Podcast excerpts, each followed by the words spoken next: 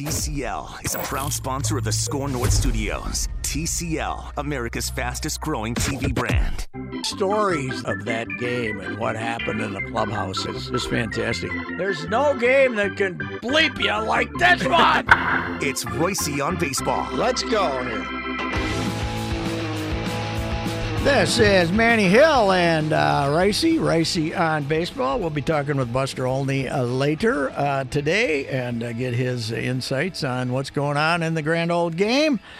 So, Manny, uh, in spring training this year, one of my concerns uh, with the Twins was, or uncertainty more than a real concern, was with the middle of the infield. Okay. Jorge Polanco was certainly considered a terrific hitting prospect. Uh, you know, the, the, Billy Smith year, by the way, when they got Max Kepler.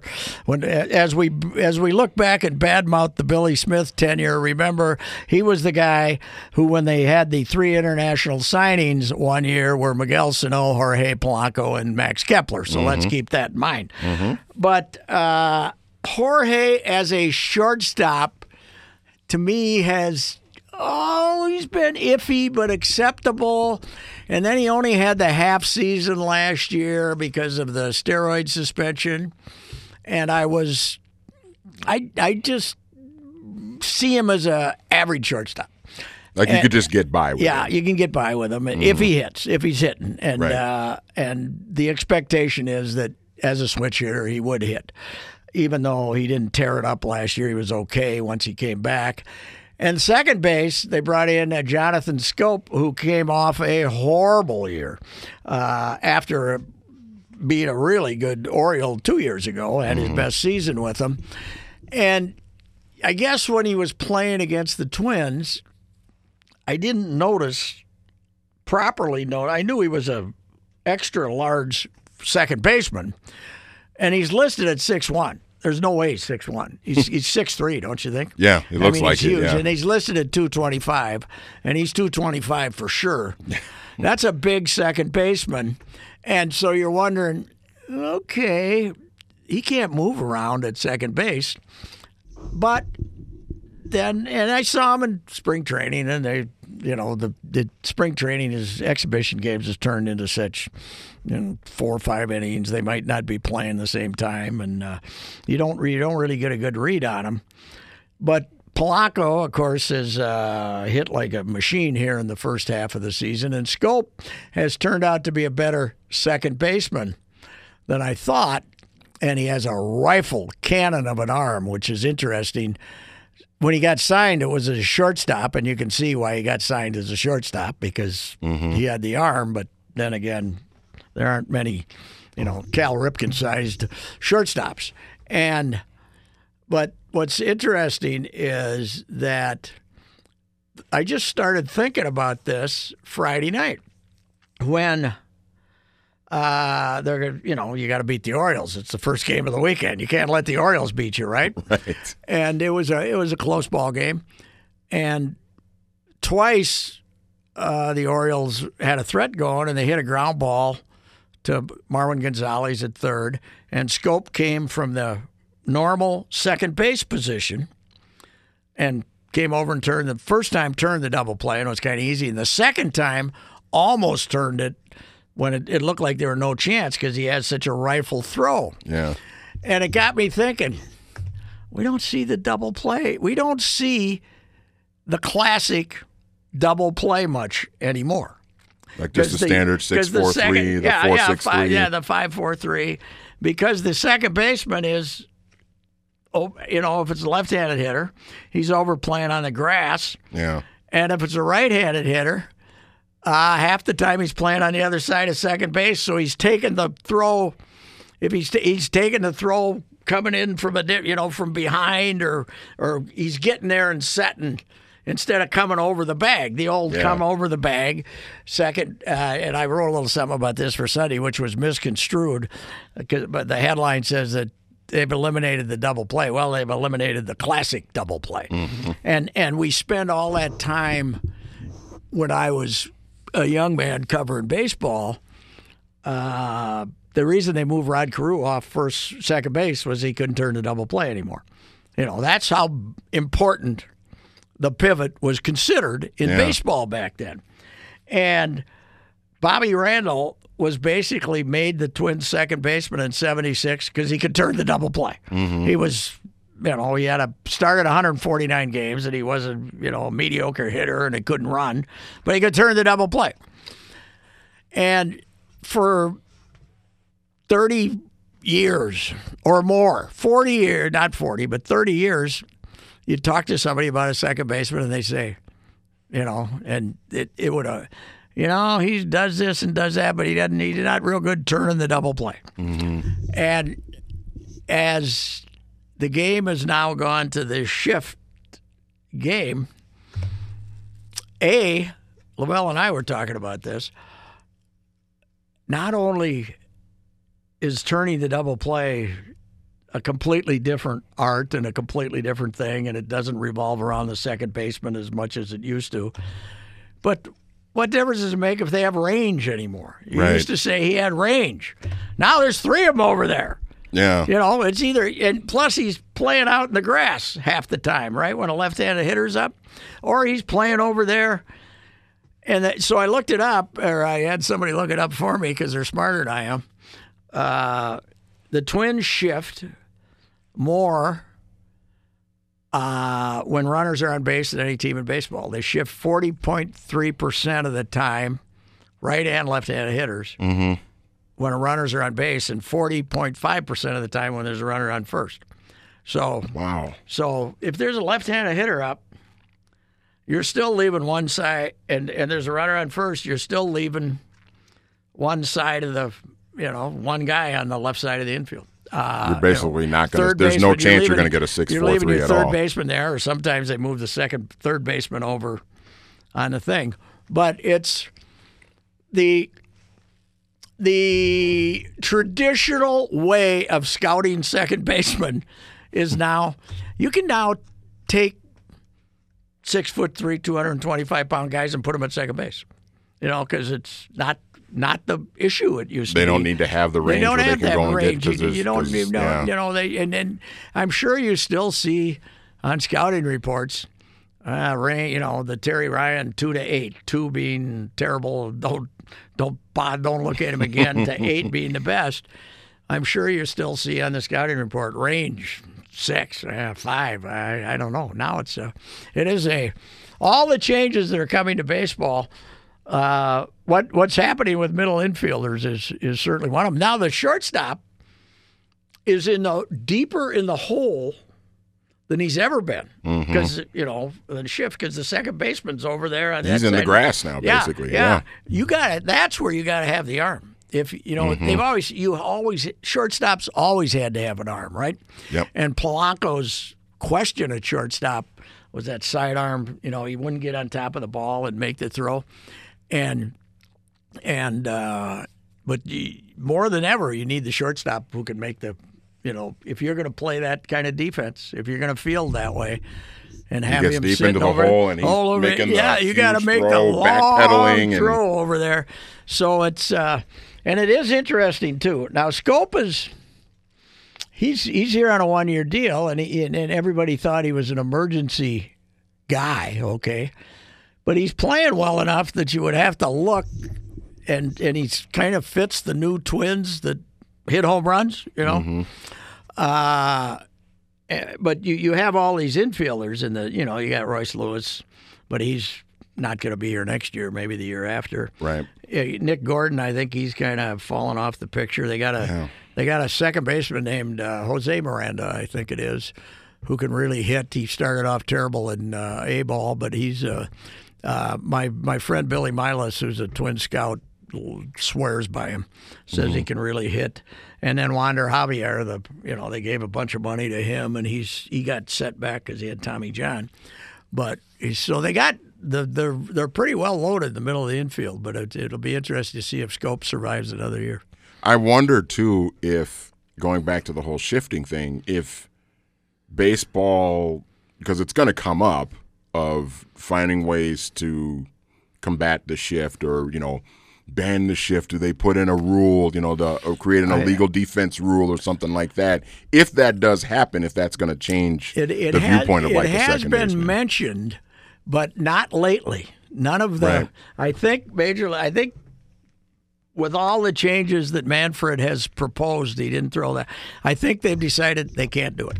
You know, I think they've decided Mm-hmm. that you can't it and- fundamentally change the game that much. Although now the Atlantic League is experimenting with all these rules, right? That Mm-hmm. they want to put in. I I'll have to check. I don't know if they have a shifting rule in or not. I because they're doing a lot of stuff that baseball isn't even sure they're they're looking at, you know. Mm-hmm. But uh, the, the the shifting thing is, I don't think they're going to get to that one. I think they're going to uh, keep doing this. and But- of course, another way to another way to beat the shift is just hit the ball the opposite way who, or bunt. uh, yeah, Who bunted on the Twins the other day uh, in in Houston, right?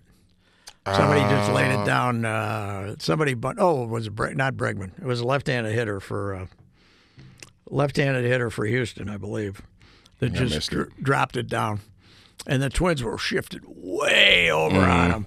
You know, they had the you know the whoever the left side of the infielder was, he was beyond the normal shortstop hole. He was closer to second than that, and it's funny.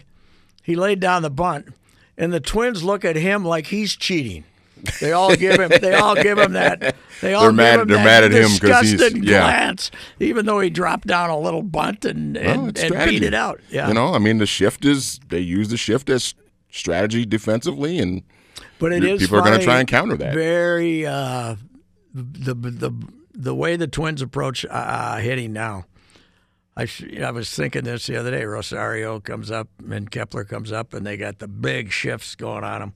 They don't even, you know, they're going to hit it. They're going to try to hit it over. You know. Mm-hmm. Now once in a while, Eddie will hit the ball down the left side, but Kepler's pretty much a dead pull hitter, and uh, and he's got the biggest lift swing of them all, in my opinion. He's changed his swing more than anybody. get more launch angle in there. Yeah. Yeah, yeah, that's a that's a good term, uh, lifting, whatever whatever it is. You love those terms, don't you? Oh, I love it. Yeah, well, you know, I, I mean, it is interesting. I did say that these some of these line drives. I got to talk to Cron about this uh, next time I see him. Those three or four line drive home runs he's hit. Mm-hmm. Have you ever seen a ball get out of the park quicker? Never. They're like It's unbelievable. two foot high. They're like Frank Howard. Frank Howard, the big six foot nine guy who was scared to death. of Every pitcher's. I remember Luis Tiant wouldn't let the ball go. He'd just stand there on the mound hoping the guy'd disappear because he wouldn't hit him in a line drive. But he used to. He hit some big majestic ones too. But he'd Yeah. also when he Hit it right on a rope. on- when he got on like semi on top of the ball, he would just it would just you could hear it, you know. And uh, Cron's hit some of those. He's turned out to be a better player than I thought. yeah, he's He's he okay can at hit. first, and he ran, he ran. He can run down the line and do the old Hrbek catch the foul ball too. Uh, He he made a couple of plays early in early in the season. The first, I think it was the first road trip they had uh, in Kansas City, and where he scooped up a couple of Polanco had made a couple of bad throws from Mm-hmm. Yes. short, and Cron kind of bailed him out a little bit with his glove. I was like, huh, okay. He- Yeah. I mean they brought him in, I assume, for his bat, but he's Yeah, okay he- with the leather I too. think as a, when he was with uh, the Angels, he played out in the outfield as much as he played at first base. So Mm-hmm. he's a, now I haven't looked to see, but uh, Kirilloff is uh, if the, if this outfield stays together, and you would imagine it would. yeah, Uh, Kirilloff is uh, the kid they're talking about is becoming a first baseman. Although I haven't, they said they were going to play him at both first and in the outfield this year. I haven't looked to see if uh, if that's the case. But uh, but you know he's a guy that uh, Cron's you know definitely a guy worth keeping around the way the way he's played so far. yeah. How close do they think Kirilloff is to coming up to the big club? He's closer I than Royce is. Spring, uh, yes, he is. I think with spring training, uh, yeah, depending on need. Mm-hmm. Uh, next August, not this August, but maybe next, you know, next Mm-hmm. August, maybe next summer sometime. They, yeah, he's he's pretty advanced. He's got the he's got the he's got the no doubt about it swing. Yeah. Where you know, Royce is, you know, really really a great athlete and uh, hardworking guy and. Uh, and if he gets his pitch, he can hit it. But uh, Kirilloff's got the swing that his daddy was teaching him when he was three. You know, his daddy's like a hitting coach. So What are they going to do with Nick Gordon? Because he's, don't I, mean, last year he just didn't, out, he didn't, man. he didn't hit. Didn't and hit. Yeah. Something about Rochester, man. You, their team batting average was 227. And now the other day they were in that 20 to 18 game because the wind was blowing out, so it might have distorted their stats. But Mm-hmm. but I looked them up. Oh, it's got to be 10 days ago, and they had six out of the eight guys were under 200, or six out of the nine. So anyway. All right, hey, Buster Olney coming up. Uh, this is uh, Reusse on Baseball with uh, Manny Hill. Uh, we shall return. Buster Olney, ESPN and ESPN.com, is uh, with us. Uh, so, uh, what's the level of panic in Boston here, sir? Do we have any idea? Uh, I think at this point it's probably about an eight or a nine. And and look, I think Alex Cora last year, you know, phenomenal manager. I think still think he's the most powerful manager in baseball. But you could see it on his face, and and it wasn't only about uh, you know starting pitchers and the fact that uh, you know Chris Sale didn't get off to a great start. I think it was about how the Red Sox had played, and it's also about uh, a team that uh, Rocco Baldelli knows well in the Tampa Bay Rays, playing so well at the beginning of this year and uh, sort of playing in the on the same level that they were they were going on last year. When uh, you know at the end of the season, you talk to people of the Yankees, you talk to people of the Red Sox, and they talked about how dangerous the Rays were, and they're certainly demonstrating that this year. Hey, Buster, uh, so in spring training, uh, sort of the Red Sox deal was to uh, kind of get in a lot of extra rest and break everybody in slowly because of the extra five weeks of the season last year. And he didn't use the pitchers some. He didn't use his regulars for. He didn't give them the normal at bats. And I I was wondering if it, we could probably make the point that they weren't as sharp when the season started, but the Twins also spend more time relaxing and resting than I've ever seen in spring training. So that's probably not it. Yeah, it's the endless search for what's becoming the holy grail in baseball, which is to determine how to deal with the hangover effect. Yes. Because we're almost 20 years since the teams won back-to-back championships. The last one uh, being those Yankee teams, 98 to 2000. Um, yeah, I remember a few years ago, before the Mets uh, opened their season, after they reached the World Series against uh, Kansas City, and uh, Terry Collins managed at the time, and he said, you know, all winter. I talked to Tony La Russa and I talked to Jim Leyland and other people that he, you know, he knew had been in the postseason, and he said, and I asked him about the hangover from playing in the World Series, playing deep into October. He said, it's real, and that's what I got back, and so everyone's trying to figure out the best way to adjust. I, I think I mentioned to you a couple of weeks ago that uh, after uh, you know we saw the Red Sox off to a slow start, we had a Sunday night game involving the Dodgers and they of course have been the World Series in back-to-back years. And one of the the Dodger players asked me, "Hey, what's going on with the Red Sox?" And I said, "Well, they kind of held everybody back in spring training. We're trying to get pitchers proper rest because they pitch deep into October."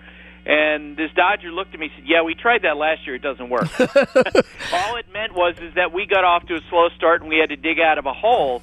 So I, I it's going to continue to be some something that everyone's going to be trying to get the formula right. I think moving forward. And it could be with simple with the Red Sox is uh, one year everything goes right, and the next year everything goes wrong. you know, it's uh, all all the luck you use up winning 119. Uh, you might not have that the next year. I totally agree with you, and and things come together in a great way. Mookie Betts has, you know, the perhaps the best year of his life, and Chris Sale despite the physical problems at the end of the year, was able to contribute in the postseason. And David Price warming up in the bullpen uh, before what game four of the ALCS or during game four before the ninth inning, found something in his delivery, comes out and pitches great in his start the very next day. Uh, all those things kind of fall together in place. They're all you know they're stitched together, and you start pulling on those threads, and, and maybe the season doesn't turn out quite the way that it it did the year before, um, which is why you know when you see the Twins off to a great start, or if you see the Yankees overcoming their injuries early in the year, then you sort of ask yourself, you know what? Uh, maybe this is how one of those seasons is built uh, at the beginning, where you can uh, look back and say, this is how it happened. Buster Olney's with us. So uh, Vlad Jr. Doubled attendance there in Toronto. They weren't drawing anybody, and they had some uh, nice crowds to see him. Uh, a how how good is he? And B, how worried are they about him letting himself get that heavy uh, during the off season? Well, they're definitely aware of how he got heavier, um, and I it's the first thing I heard from people with the Blue Jays uh, during the course of the winter and into spring training that they were like, "Wow, he, he's picked up some weight," and that's going to be his challenge. And I mean, there's a direct comp for you uh, there, Yes. you know, that you've seen in, with the Twins and Miguel Sano, where five years ago Miguel Sano was viewed as one of the great potential hitting stars in baseball, and now you kind of wonder where he's at in his career because he's battled this problem. Pablo Sandoval with the Giants was the same way. So I'm sure that there are people in his ear uh, already saying, "We got to work on your nutrition. We got to maintain your weight. We got to make sure that you're able to stay healthy on the field." Because it's one thing to be, you know, 20 years old and that heavy is, and then it's a whole other thing to be 25 to 28 years old. And by all accounts, this guy is an incredibly special hitter and has this, you know, the gift to not only like his dad to square up any pitch in the strike zone and hit it hard, but he also has more plate discipline than his father Yes. does. He gives himself a better chance, which you know is remarkable. Uh, I, I, you know, I had a conversation with our friend Tim Kurkjian last week about okay, who uh, that we've seen player to or father to son looks more directly a similar type as a player as Vlad Senior and Vlad, Vlad Junior. The only one I could think of after that conversation were the Fielders. You know, between Yes. Cecil and Prince, where you you felt like that that the son got all the best of the father's skills, and that's the way it looks with Vlad as a hitter. I uh, heard uh, Eduardo Perez make a little crack about he he made an unspoken reference to uh, Vlad Jr. being heavy. I, I heard the other night on the telecast. So, yeah, I, and there's no doubt about it. I, it's something that uh, moving forward, uh, that probably at this point, because there's no doubt in anybody's mind whether or not he has the ability, he has the acumen uh, to be a great hitter in the big leagues. I think the question moving forward is whether or not he can just get a hold of that weight issue that we know of that really bothered other players. You saw Cleveland last night. They got a great effort by uh, Carrasco, but they couldn't beat Houston because uh, once uh, Houston got a little something going offensively, they couldn't stop them. What uh, What's your view? What What's Francona say is going on with his club? Well, I got to tell you, they probably. Uh, I'm I'm I'm guessing that when they boarded their plane last night, that they felt like they had a missed opportunity to sort of take back some ground they lost the end of last year. They won the American League Central, but then they absolutely got their butts whipped by the Astros in that first round of the playoffs, and they had a chance, really two chances, to wind up taking at least three out of four in that series. But early on, you know, and we've had the Indians on Sunday night the last two weeks. I think there's a, a strong sense there that when Shane Bieber gets back, and he's on the disabled list now, uh, the injured list with a an issue in his back, and they're confident that he's going to get through that, that their rotation is the best in baseball. But can it be supported enough by offense? And they like what Carlos Gonzalez has added to their team. They got Francisco Lindor back last week. He obviously is a difference-making type player. Um, the one thing that's a great unknown is that we don't know if the Indians are actually going to be able to make additions during the year. I think it's more likely, Patrick, that they're going to be sellers during the course of the year, even if they're in a position to win the division. I and I've talked to executives with other teams who told me this. They think that the Indians are going to trade Trevor Bauer before the trade deadline, no matter how the team is doing, as part of their effort to manage payroll and to to restock the farm system. Who gets him?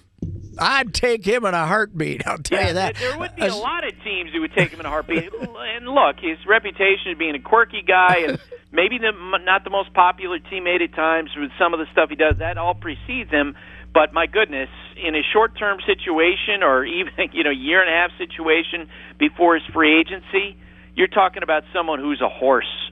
You know, and Francona has so much praise for him. How he can throw all day and he can throw all day every day and he just seems to get better and better and better and he really does love pitching and Francona will tell you he wants to be great um just off the top of my head my guess is he winds up with the Phillies or he winds up with the Dodgers Uh, the uh, Phillies, by the way, I saw last night had their first complete game since 2016. First nine inning complete game since 2016.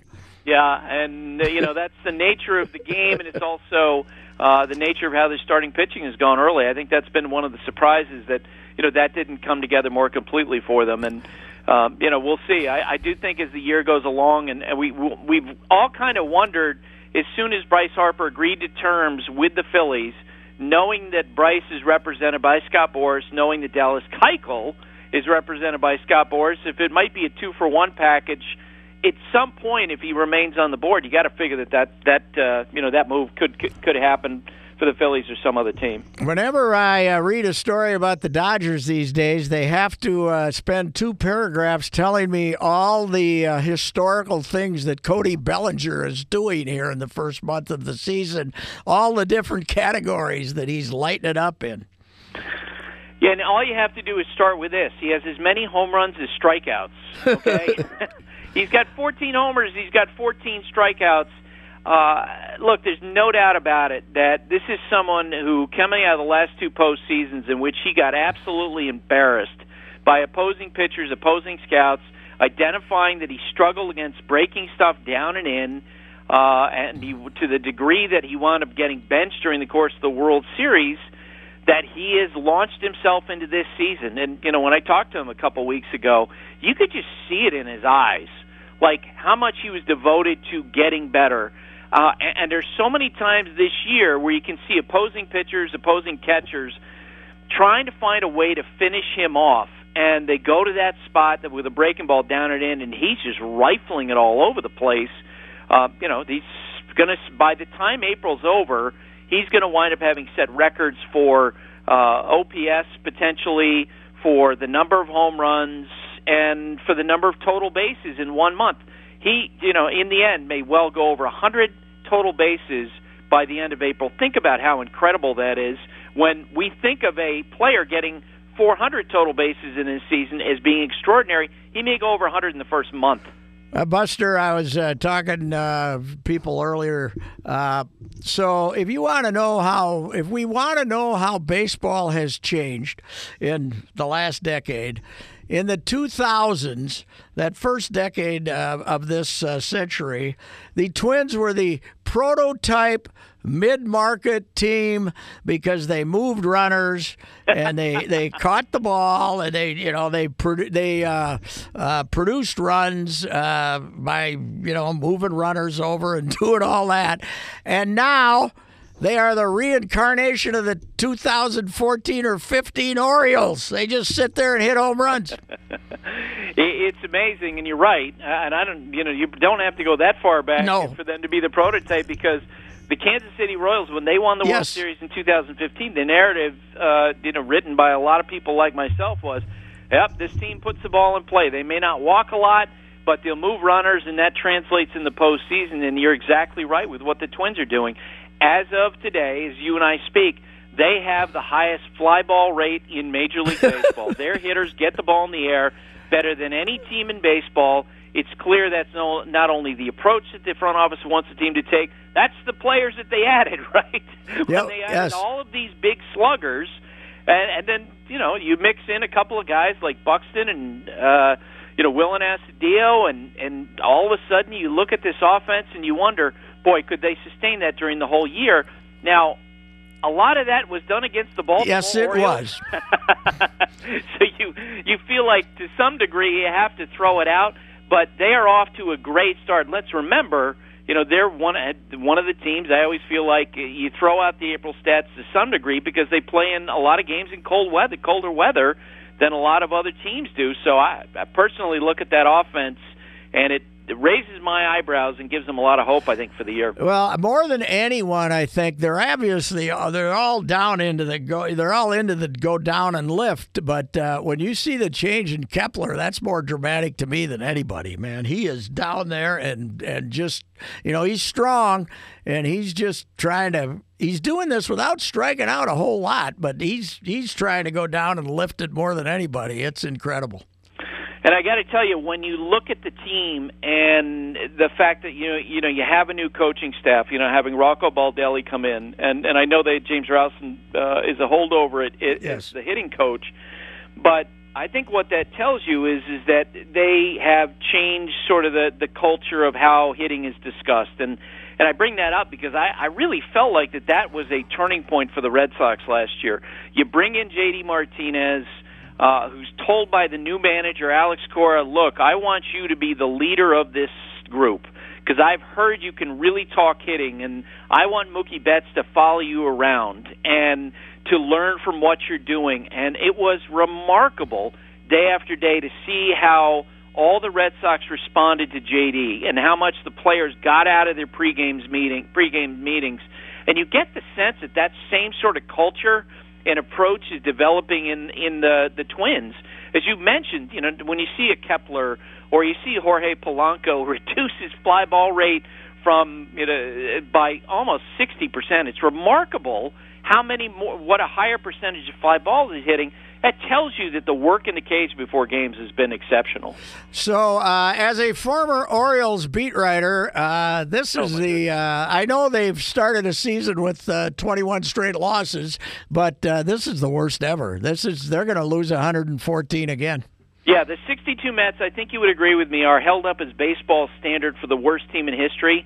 The the 2019 Orioles are going to threaten them. There's absolutely no question about it. In fact you know, during the winter, uh, when the first odds come out on, you know, over unders on team victories, you know, we sometimes will be asked to write about those and what jumps out at at uh, at you and and the one number I could not believe it after they won 47 games last year that the the over under on the Orioles was listed at 59 and a half. and I'm thinking, wait a second, they're in the same division as the Yankees and the Red Sox and the Tampa Bay Rays and they didn't do anything to improve their team, and they lost Manny Machado, and they you know lost other hitters as well. Why in the world would they actually improve? And that for me stood out, and I, I turned, sent that in as this is clearly the over under that you would jump on if you actually could bet on it. Uh, and my colleague Jeff Passan, as it turned out, he wrote about the exact same number that I did. Like, are you kidding? It's got to be the 59 and a half on the Orioles. You have to take the under on that thing. So I could have retired if I had gone down that path, Patrick. Yeah, that's uh, that's for sure. And you know when baseball tries to explain the six percent drop in attendance last year or whatever it was, the the number of baseball towns that are being ruined by this uh, has got to be looked at. I mean, uh, you know, Toronto uh, has gone from what four million to they won't draw two, and and uh, but especially, I mean, Baltimore, which you know, it's not the world's greatest baseball town, and you got the Nats in the market now, but I mean, they're doing damage here that won't be rebuilt for years.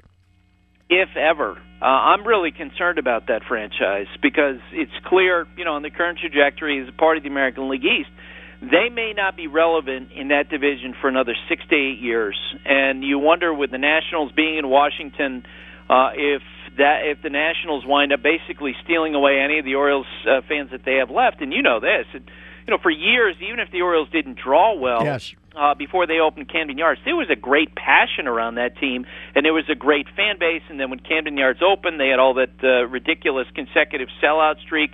That is gone uh, and I, I worry about the Oriole franchise in the same way that I worry about the Marlins franchise. Is that even after you bring it back, yes. who exactly is going to be around to care? That's right. Hey, Buster, thanks for your time, sir, and we will talk to you in a couple of weeks. Okay, Patrick, thank you. All right. Uh, Buster Olney, ESPN and ESPN.com. Uh, next week, the TK doubleheader. Tom Kelly and Tim Kurkjian. This is Reusse on Baseball.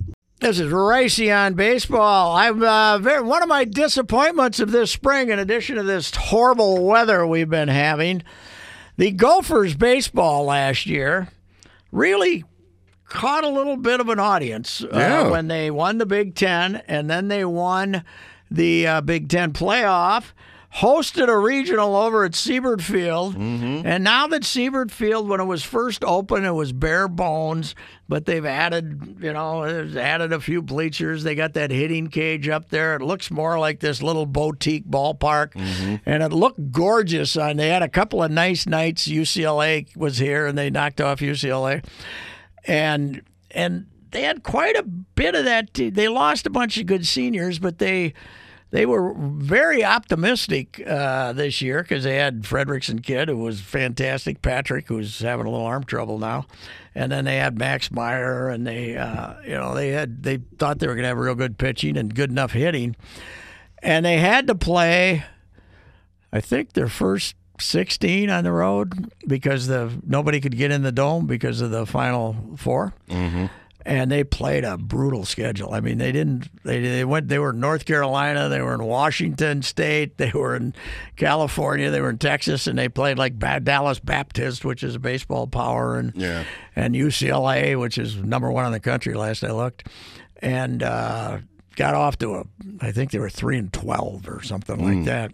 So they, by the time the season started, they were in a situation where they pretty much have to win the Big Ten to to get into the tournament because you know because no matter what they did, and right now they're fighting to get into the tournament. And last weekend they go down to play Indiana, which is has a pretty good program. They went to the I think they went to the College World Series a few years ago, and Schwarber's from there, and and they've had some players, and. uh they they beat them the first day and last they gave up four in the bottom of the ninth and got beat on Saturday and then lost again Sunday. So they're now, I think, tied for seventh or something in the league. They might not even make the playoffs. So uh, it was, you know, I always kind of wondered what John Anderson was doing, working so hard to get that on-campus stadium. I kind of thought maybe you know go over and play at CHS Field, but last spring you could see what his vision was, and it was it was fun, it was good, and it's uh, kind of unfortunate that uh, that uh, they've fallen off this year when they. You know, it's been such a lousy spring. You probably wouldn't be drawing anybody, but they gained a little bit of an audience last year, and then Yeah. and you know, let's face it, this new dome, the Metrodome was perfect for baseball, right? Mm-hmm. Because you, you played baseball there. Yeah. This new thing is just slapped in there. They don't want them. You Yeah. know, they're just they weren't going to have they weren't going to make it to accommodate baseball until somebody pointed out that to Mark Dayton that he that he called it the People's Stadium and now you were throwing all the baseball teams out of there. but uh, it's it's it's chintzy, you know, they don't have a real mound and that kind of stuff. But uh, but at least it's a place to play some home games.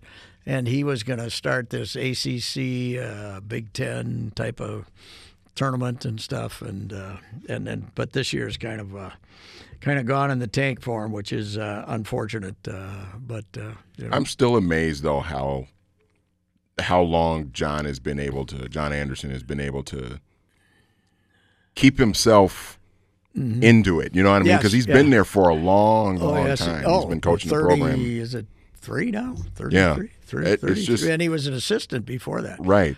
You know. It's it's it's amazing to see someone to this day, as long as he's been there, still heavily invested in putting all his time and energy into a program like that. It's, Iron it's really Ranger, impressive. you know, he's yeah. an Iron Ranger too. So, Yeah. Uh, by the way, in its day, the Iron Range used to be a good baseball area, but it's you Yeah. can imagine they they don't kick off their season till. uh, But last year, I remember uh, when we had the longest longest winter in the history of man. And, and I was I talked I did a piece on how horrible the weather was and and talked to the Ely guy. Ely, you know, once had the American Legion World Series up Yeah, there and a yeah. big, big, uh, big uh, baseball area, and.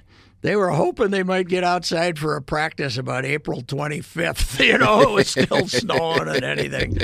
It's, uh, but it, this again has been another lousy uh, spring for high school baseball. And, I remember- and like I remember my last year covering Hastings sports. This was about six years ago now. My last spring covering the sports, it was we had a huge had a huge snowstorm in like I think like late March, early April or something Yeah. like that, and basically none of the fields around the state were were playable, and it got Mm-hmm. To the point where basically every game for the entire season for the baseball team, especially was double headers. They just they would just play three three or four double headers in a week, and that was their schedule. I mean, it it, it was it's it's amazing how the weather can affect everybody. If you're not if it's if we get snow in April, it's it's going to have a huge impact on everybody in this region. And and and uh, to the point of Gopher baseball, which was you know for Siebert and then John and won all those Big Ten titles. The showcase era of baseball now, you know, where they have these showcases regional, has really made it harder than ever to keep the baseball players in Minnesota because you know you got Florida and you know that Logan Shore kid ended up down in Florida and Yeah. uh, you know they're they're after Minnesota kids now and you cannot blame a Minnesota kid if Oklahoma State or somebody you know we got hey come on down we'll start playing February 15th and we're going to play 60 four games. We might have a tornado, but that'll be the you know That'll be it. And uh, you know that it's it's they it's harder than ever to keep the great uh, Minnesota baseball player because everybody knows you know you don't have some kid hidden in. Hinckley or something now. Everybody knows about these kids from the show, showcase era, and uh, you know that's uh, there's there's if you're looking around, I know when the Red Wing kid, the shortstop, uh, what was the kid's name? Paul Boldt was it? Ryan Boldt was it? Yeah, the, that way he went to uh, he went to Nebraska. That broke John's heart, man. They wanted that kid, but uh, yeah, but uh, Gopher baseball was fun last year, and uh, maybe they can get a little run going here. But Siebert Field is a if if we ever uh, get any uh, spring. Uh, Spring here, it's still uh, a neat little place to go over there, even though they do have the worst parking in the United States of America. That might be the one thing that has kept me from attending the game over there is well, the, the complicated parking now, situation. now you have to take the ramp, park into the ramp over there uh, that's basically up the street from Ridder Arena, Mm-hmm.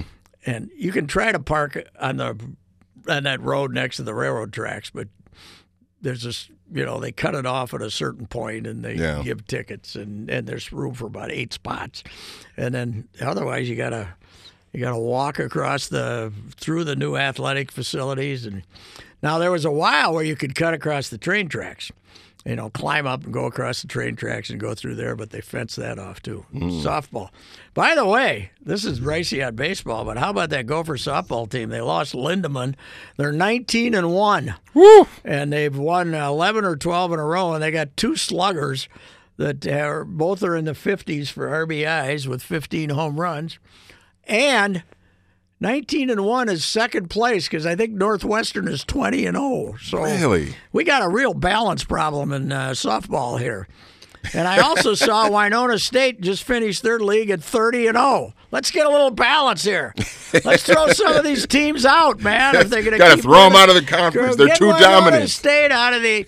Get Concordia volleyball out of the Northern Sun. Get Winona State softball out of the Northern Sun. They're we too dominant. Yes, they they are too dominant. Well, uh, the uh, Fighting Twins, uh, Twinks got Houston uh, this week for four games, and then they go to Yankee Stadium. So this will be the week of truth. we will, uh, Yeah. the the fun is over. The uh, week of truth uh, started this week. Uh, Houston uh, here again on Wednesday and Thursday, and uh, then uh, going to Yankee Stadium, where Are the Yankees the hitting Yankees got like? Are they are they hitting now? They kind of got off to a little bit of a well, slow Well, start. they got like their their B squad on, and they're they they're winning. They they're uh, they they lost two more players on Sunday. Their second string players are now starting to get hurt, and they're still winning because their pitching's been good. So, so Manny, uh, with the first place Twins here as we uh, go into this uh, this uh, rugged week. Uh, it's not Eddie Rosario. It's probably not the injured William, Willians. Who is your surprise twin of the year to this point? Your own. My surprise twin of the year. You That's a didn't know I was going to sneak up with you on this. well, that's why they you? call it a surprise. Um, that's a really, really good question. I would say, I'll be honest. I thought Buxton would be better. I didn't think he would be this much better. I thought there would be some improvement there, but I was still a little bit hesitant with him that he was going to be this good this this early into this season. So I think the biggest surprise for me has probably been probably been Byron Buxton just in terms of how good he's actually actually been because I thought he would be better than last year because I mean wasn't wasn't going to be hard for him to be better than what he was I last year. But mine would be a guy you mentioned before the, we started uh, doing this, uh, Mitch Garver. Yeah. Has been a uh, big Yeah. change. Although they spent so much time getting him to get low in the strike zone because Mm-hmm. they want to, they don't want to lose those low strikes. And somebody pointed this out to me on Twitter, and they're right. The catchers are so low now that they're catching the ball at their heads and it's at the letters or even a little below the letters, and the umps are calling it a ball based on where the catcher's mitt is because they got themselves so low that they're catching the ball. And the umps are thinking and that the it's umps higher, Are, umps see the they see the they see the catcher's glove go up, and they think and it's from high. and from all those years of training, they're calling them balls. So Hmm. you cre- you solve a problem, you create a problem, and you know what that's called? That's not called baseball, Manny. That's called life. That's life. You solve a problem, you create a problem. That's our lesson for the day. Uh, we'll be with you again next week.